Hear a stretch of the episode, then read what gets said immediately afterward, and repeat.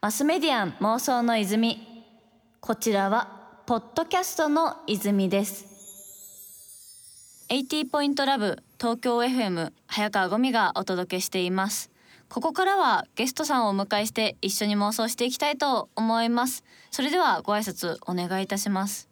えー、クロステック代表取締役 CEO 西条真一です。よろしくお願いします。よろしくお願いいたします。本日は西条さんにお越しいただきました。あの私西条さんは初めてお会いするんですけどクロステックベンチャーズの方のあの共同創業の手島さんにだいぶお世話になっておりまして、なんであのあなんか行くらしいねとちょうど一週間前くらいお話ししましたね。あ本当ですか？あの、はい、スケジュール調整していただいてたみたいな話聞いたんで、えー、もうありがとうございます。あありがとうございますでもあの結構以前からやっぱり自分もずっとベンチャー周りにまあいるというか自分自身もあの会社経営もしているのでなんかそういった絡みでかなりこうクロステックのされてることだったりとかちょいちょいあの拝見しておりますしすごいいろんなこうプレスリリース見てるのでちょっといろいろお伺いしたいことたくさんございます。はい、ちょっとまずぜひあのクロステックとはどんな会社になるのかっていうのを視聴者の皆様にご説明いただいてもいいですか？はい、えーと、クロステックはですね2つコンセプトありまして、はい、えー、1つはですねクロスっていうのはあの掛け合わせるっていう意味なんですけど、うん。うん、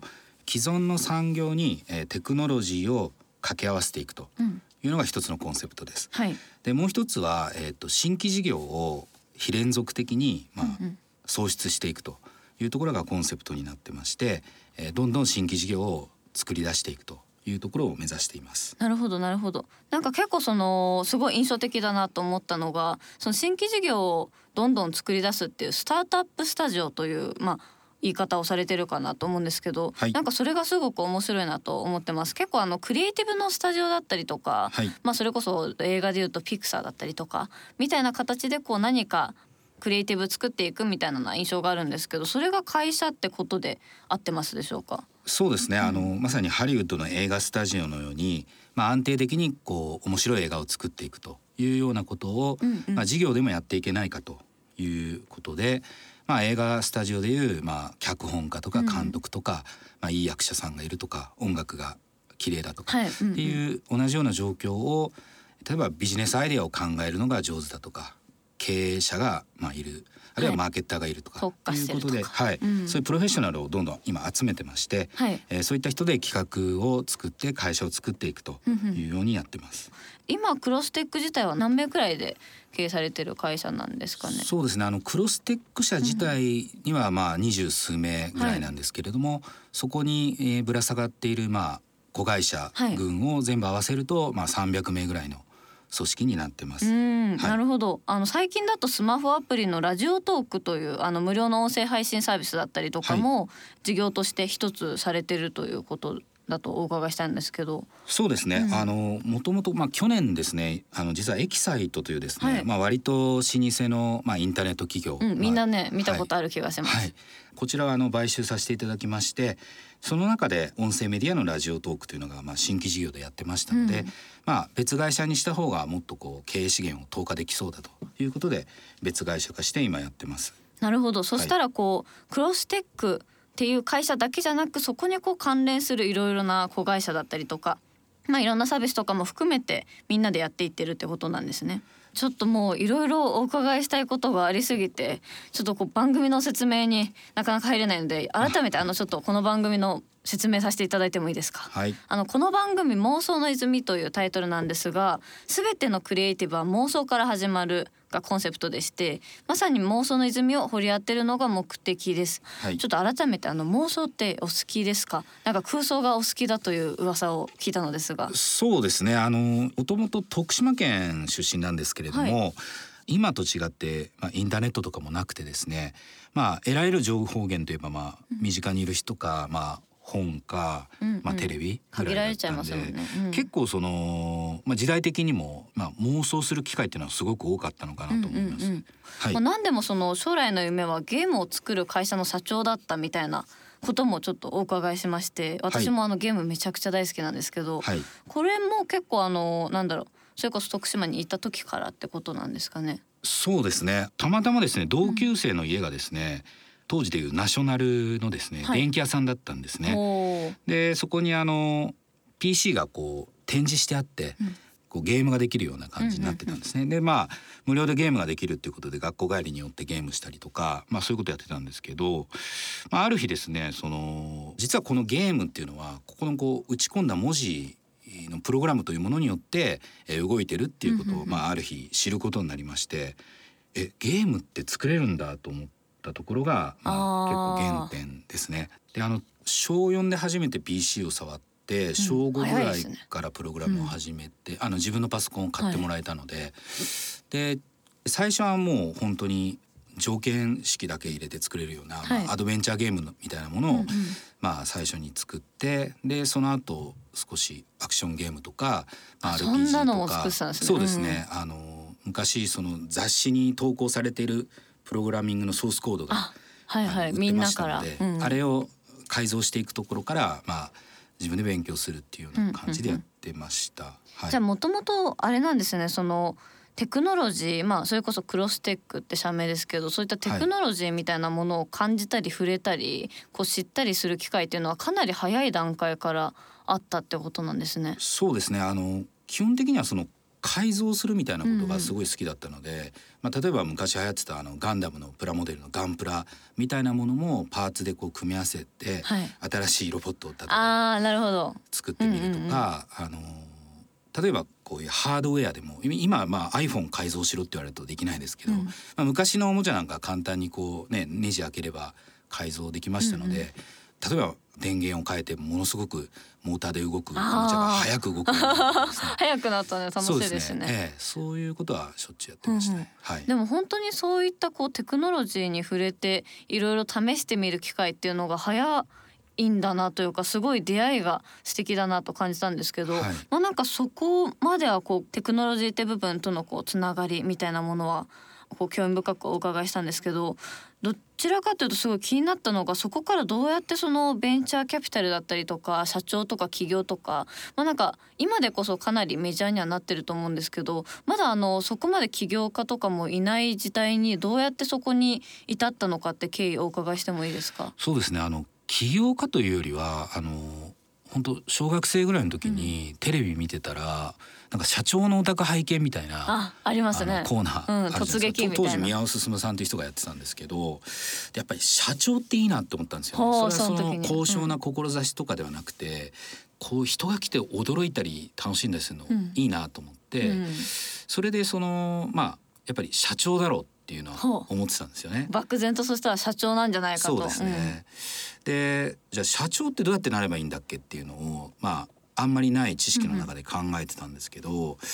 当時は本当に飲食店とかならなんとかかろうじてイメージは湧くけどね、うん、そもそも何で社長になるんだっけっていうのがあんまりこうなかったんですよね。確かに。それこそその町の小さなお店とかであればこう社長っていうのも可能性あると思うんですけど、なんかそれともちょっと違うなって感じしますもんね。そうですね。そうですまあ結局具体的に何やったらいいのかっていうのが思いつかなかったので、うんうん、まあ一旦その総合商社の方に、はい、まあ新卒で就職をして、まあ、4年やってたんですけどちょうどその90年代後半から、うんうん、あのまあ、アメリカ中心に IT の業界が出てきて、うん、まあ、はい、IT バブルみたいになってたんで、うん、まあ、今世界に飛び込むとすれば、まあ、今だろうとようやくその自分がイメージしていたパソコンを使って何か事業をやるっていう世の中になったなっていうのはすごく感じたんですね。うんうんうん。それでまああのサイバーエージェントという会社に転職したんですけどそれが結構やっぱり原点としては一番衝撃的な、はあ、あのことでしたね。つまりその自分がなんかこう全く思い描いたのと違うスタイルで、うんうん、若い人たちだけで会社が誕生して、えー、そして伸びているというのを目の当たりにしてあこれがこうリアルな企業だったりとか、うんうん、まあ、スタートアップが生まれる、うん。現場なのかなっていうのを肌で感じられて。相当衝撃的でした。マスメディアン妄想の泉80ポイントラブ東京 FM から早川ゴミがお届けしています。マスメディアン妄想の泉。ここまで西条さんの原点の妄想を紐解いていきましたがここからはちょっと改めてサイバーエージェントから今のクロステックにつながる部分についてお伺いしていきたいと思います。あのサイバーエージェントにこう入社されてでその時にこう生で実際に若い人たちが起業して何か事業ができてそれが社会に大きなインパクトを与えているような場所にこう実際現場を見ていたと思われるんですけどなんかそれってもしかしてその今されてるクロステックのスタートアップスタジオみたいなこととかにも何かつながってくるものはあるんですか？そうですね。やっぱりあの一番衝撃的だったのが自分が例えばまあ会社を作るとか新規事業を作るとかっていうことに関してもいろいろその高すぎるハードルをこういろいろ考えてしまってたんですけど、うん、もうちょっとそのカジュアルに、うん、あのライトにこうやってるっていうのがやっぱり衝撃的だったんですね。はい、例えばあのまあもちろん大企業にいましたので大企業のお作法で、まあ、一個一個きっちりしないといけないっていう4年間こう教育を受けてきたわけですよね。例えば、アイデアを出すならこういう倫理書をなんか提案書を書くとか、ルールみたいなもの何かを買う時には申請をしないといけないとかっていう。まずあの入社して驚いたのが、まあ、机の上にドンってこうデルのパソコンの段ボールが置いてあって、以上なんですよね。で自分でその開封してでメールの設定の仕方は誰が知ってるかっていうのを探しに行って、みたいなところで、うん、あこんなにいい加減でいいんだと。いうようなところであの面白かったですし、うん、まあその営業の電話アポ電なんかやったことなかったんですけど、はい、商社の時営業じゃなかったので、うんうんうん、まあそういうのももうほとんど見よう見まねで隣の人のトーク聞きながらこうやったりとか、うんうん、あのとにかくみんなこうなんていうんですかねこうマニュアルもなく、うん、まあとにかく会社を大きくするぞっていうことでみんなこう自分で学びながら見よう見まねあるいは助け合いながらこう作ってってるっていうのがすごくこう新鮮で面白かったですよね。ですねはい、それこそこうなんだろうみんなで一つのビジョンに向かってこう各自が考えながら進んでいく様子とかってやっぱりこうベンチャーらしいなってイメージ私の中でもすごくあります。あとそれこそあの PDCA をどんどん回していくというか、はい、こうなかなか大きな企業だとまずプランドゥの難しさたるやみたいなその次こうとりあえずやってみるっていうのがなかなか難しいわけじゃないですか、はい、なんかそれをまずやってそこからこう考えてより良くしていくみたいななんかそういった部分は本当に自分自身もやっぱ会社をやっていて刺激的だなと思う部分ですね。はい、でまあ今あのサイバーエージェントを経てクロステックとクロステックベンチャーズの2社を創業されてるわけですけどそしたらこう、はいもうクロステック始められた時点でこう将来的にはめちゃくちゃ多くの会社があるような社会っていうのを想像されてたってことなんですかね？そうですね。あのめちゃめちゃ多くの会社がある世界というよりは究極的にはめちゃめちゃいい会社が何社かあればいいんじゃないかとも思わなくないんですけど。まあ AI で物事がみんなロボットが動いて、まあ、あの仕事はもう機械とか AI に任せてある程度こう人生を楽しむことに時間使うみたいな風になると思うんですけどそのじゃあいい会社を作るために一社作って集中するのかっていうと、それはそういうやり方もあると思うんですけど、僕の場合その多くのやっぱり打席に立たないとあのそんな簡単に自分の人生のこう限られた時間の中で、いい会社を一社作るってことはできないと思ってるので、まあいっぱい会社を作ることが目的というよりはいっぱい会社を作っていろいろやっていくチャレンジしないと、うん、そのなんかいい会社に行き当たらないんじゃないかっていうことで単純にその可能性を増やしてるっていうのが正しい捉え方だと思いますね。うん、はい。そしたら一番のこう大目標としては本当にこう素晴らしい会社が世の中に生まれ出てで実際それによって誰かの生活が良くなったりとか人生が良くなったりみたいなところが目標としてありそこへ向かうためのさまざまな会社っていうのをスタートアップスタジオとしてこうサポートして伸ばしていくみたいなところってことなんですね。そうですねでもこれからまあさまざま会社が出てきてでこういろいろなことされてとなっていくと思うんですけどそんな中でこういう未来が待ってるんじゃないかなみたいな何かこう期待してるものだったりとかこう具体的にこういうことが起きてほしいなみたいなのってあったりしますか？そうですねまあ今まあ個人とか、まあ、小さい会社もそうですけどいわゆるこうエンパワーメントっていう言葉がありますけれども、うん、大好きです。その力のない人でもこう何か思いがあったり行動すればこう世の中に発信していけるとか、うん、賛同者を集められるっていうこうめちゃめちゃ恵まれた時代に生きてると思うんですね。で、ね。うん、多分それに気づいてる人もいれば気づいてない人もいる。で気づいてても生かせてないし気づいてなくても生かしてる人もいると思うんですけどあのそういうものがすごくこう発展してきているので、まあ、究極的にはみんなが自分のこう生きたい生き方の人生を送れるっていうのが、まあ、いいのかなというふうには思ってってますので、まあ、そういったものをまあサポートできるような世の中の仕組みとか事業の仕組みを作るっていうのがまあ妄想ですね。はい。まあ、それこそそのさまざまなものが形になっていく中であのラジオトークっていうアプリサービスですかね。ラジオトークっていうサービスもされているかなと思うんですけどそのあたりってこう具体的にどうやってこう未来に広がっていくと想像されてますか？そうですね。あのスマートスピーカーがまあ出てきたり、はい、あとあのエアポッツみたいなこうね、うん、Bluetooth のイヤホンとかヘッドホンがまあ普及してきたので、はいはい、改めてその耳の可処分時間というか、うん、耳の空き時間を何かこう有効にできないかなっていうところですね。そうですよね。だってあのイヤホン、はい、エアポッツとかでもこう今までだとこの紐がついてるからあのイヤホンにこう動いてる時とか大きく何かする時とかってつけづらかったのが今だとねこう普通につけてられますもんね。そうですね。まあ YouTube とかのまあ出てきてから今までのこう進化を見ていてもやっぱりあのコンテンツ内容ってこうどんどん変わってきてるし、うん、昔だとそんなの